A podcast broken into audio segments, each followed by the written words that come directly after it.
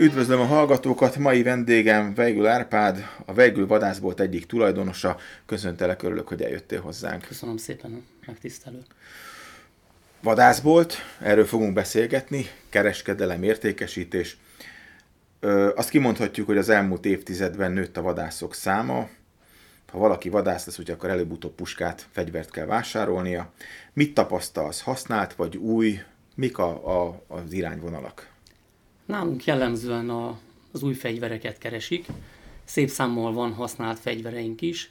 Nyilván, hogyha behoznak ö, alkalmi vételt, és ö, ez megegyezik az ügyfelünknek az elképzelésével, akkor megpróbáljuk arra irányítani, rábeszélni, hogy ö, érdemes megvenni akár azt a használt fegyvert, amit akár a puskaműves kollégánk, vagy a fegyvert ö, értékesítő kollégáink átnéztek de jellemzően az új fegyver értékesítésé van nagyobb számban nálunk. Miért lehet ez így, hogy miért, miért inkább az új felé? Amikor én elkezdtem vadászni, akkor mindenki használta. Tehát vegyél egy használt ist, azzal tanulj meg lőni, és akkor utána válthatsz egy, egy másik, Igen. kvázi patinásabb, újabb fegyverre. Régen gyakor valószínűleg más volt egy picit a szemlélet is, meg nem volt ilyen fegyverdömping, mint ami most.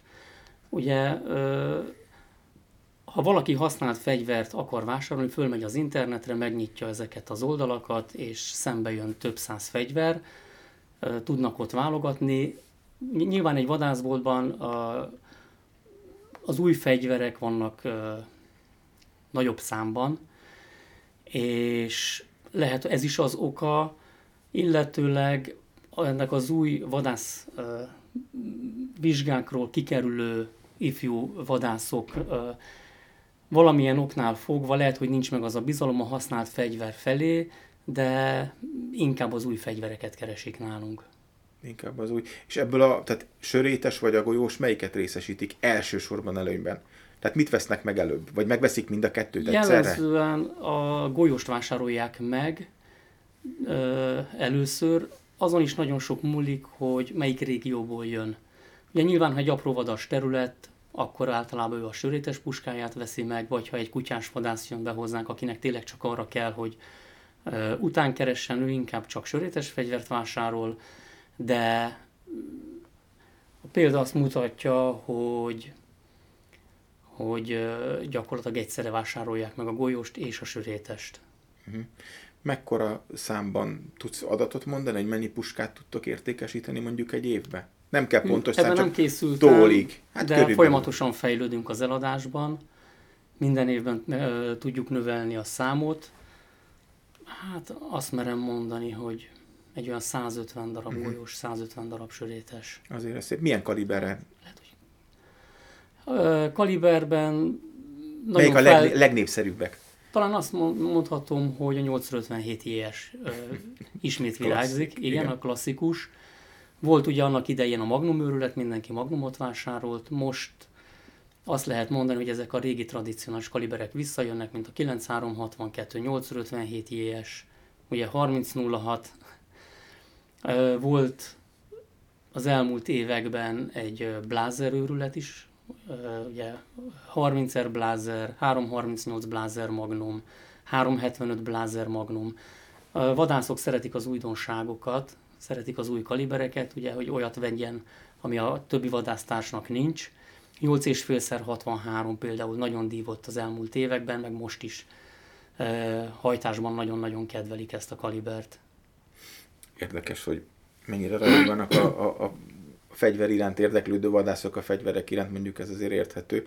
Nekem mondjuk kevésbé van ekkora affinitásom, meg hát ugye, mivel balvából lövök, azért eléggé le van szorítva ez a... Sajnos nincsenek elkényeztetve a balkezes Hát és képzeld el 20 évvel, ez, 20 évvel ezelőtt, amikor elkezdtem, vagy 24 évvel ezelőtt, akkor gyakorlatilag ami a hajóval bejött, abból választhattam, abból az egyből. Tehát azért igen, annyira... igen, most azért igyekszünk...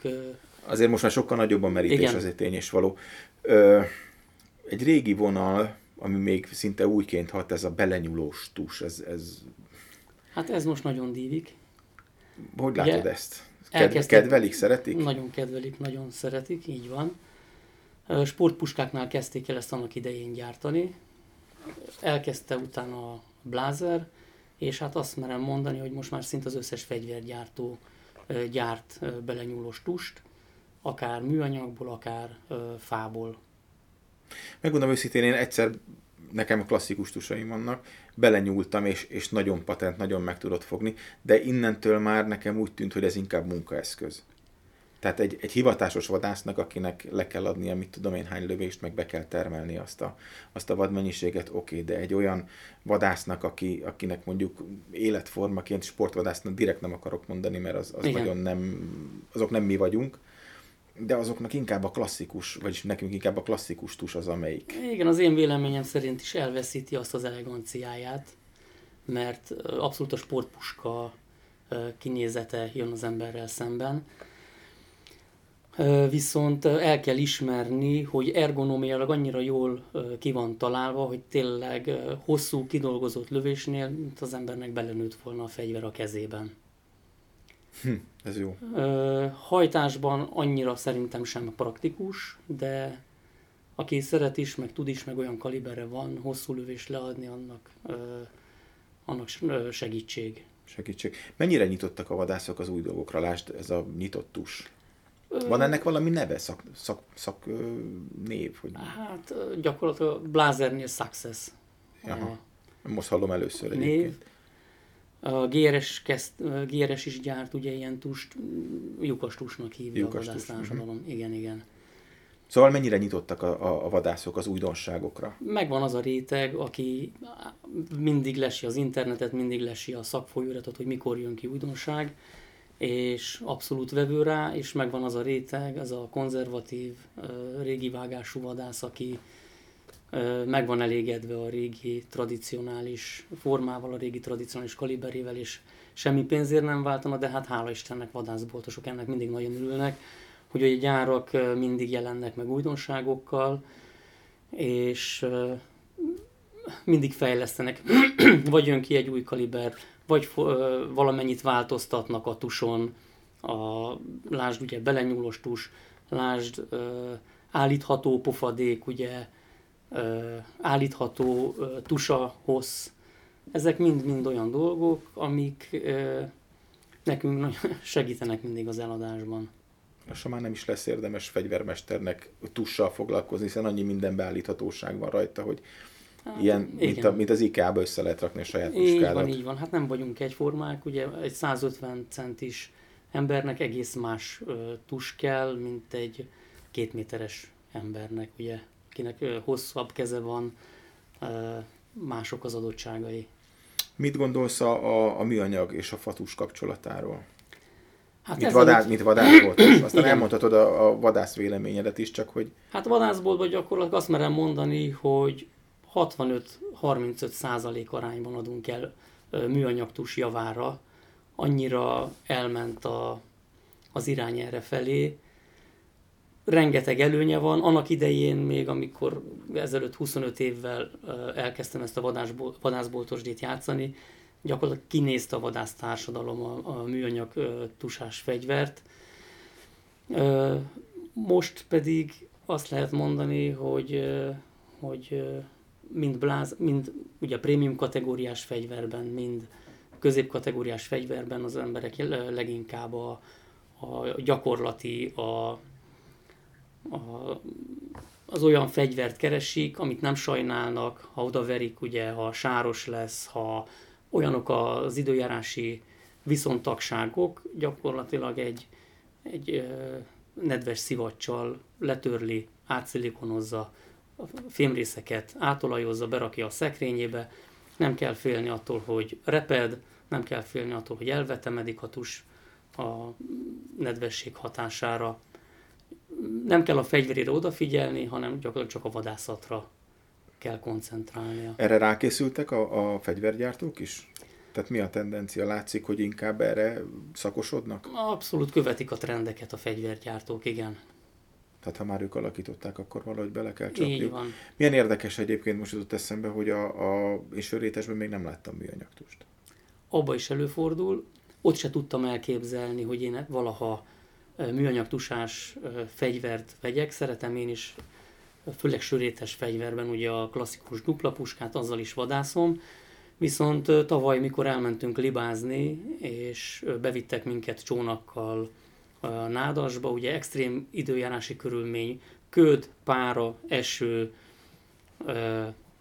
az ember elgondolkodott, hogy hát ide nem a dupla puskával ill, illik jönni, hanem tényleg egy, egy hosszú, egy 81 centis csövű műanyag tusás fegyverrel, amit az ember nem sajnál, amit kifejezetten a gyártók is erre gyártottak.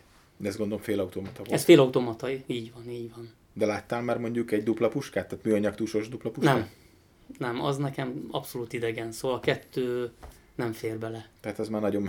De én sem tudom elképzelni egyébként, mert egy ilyen félautomatával még azért el lehet ott, tényleg, ahogy mondtad, időjárás, meg mit tudom én, de amúgy meg, tehát a klasszik, sőt van, aki ugye azt is megválogatja, hogy szalonkázni, meg fácálozni csak hát, dupla puskával. Ez régen is így, hogy Grófór ugye benyúlt a fegyverszekrénybe, ha szalonkázni, ment a szalonkázó puskáért nyúlt be, ha libázni, akkor a libázóért, ha fácánozni volt fácánozó puska. Próbálom afelé, vagy nem csak én, a kollégáim is terelgetni az újdonsült vadászokat, hogy igenis fácánvadászatra, fogolyvadászatra, nyúlvadászatra egy elegáns szép dupla puska, vízivadra, itt gondolok a, az északi kacsa, illetőleg a libára pedig akár fából, akár műanyagtussal egy fél automata. Hm. Még így is, hogy le van ugye csökkentve 2 plusz 1 ratárkapacitás. Mit gondolsz, drága sport ma a vadászat? Nem is sport, mert ezt ettől tényleg írtózom. Drága hobbi, de nem is hobbi, nem tudom. Drága hát szabadidős tevékenységnek Igen. hívjuk szerintem. Soha nem tartozott az olcsó tevékenységek közé. Ez nekem mindig relatív, hogy mi az olcsó, meg mi a drága. Ugye mindenkinek a saját pénztárcájától függ. Azt gondolom, hogy ha valaki egy ifjú titán elkezd vadászni, olyan 500 ezer forintból össze tudja magának tenni ezt a kezdő csomagot, és hát azt szoktuk mondani az üzletünkben, hogy határa csillagos ég, a világ pénzét el lehet rá költeni. Ugye mind fegyverben, mind felszerelésben, terepjáróban, ugye egy tagság is több millió forint manapság. De ha valaki érez magában elhivatottságot, viszonylag apró pénzért össze tudja rakni az vadászati felszerelését.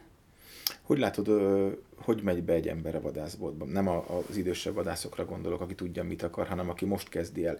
Kér segítséget, konkrétan tudja, mit akar? Mi téblából ott egy magába? Mi, mik a... Hát többféle ügyfelünk van.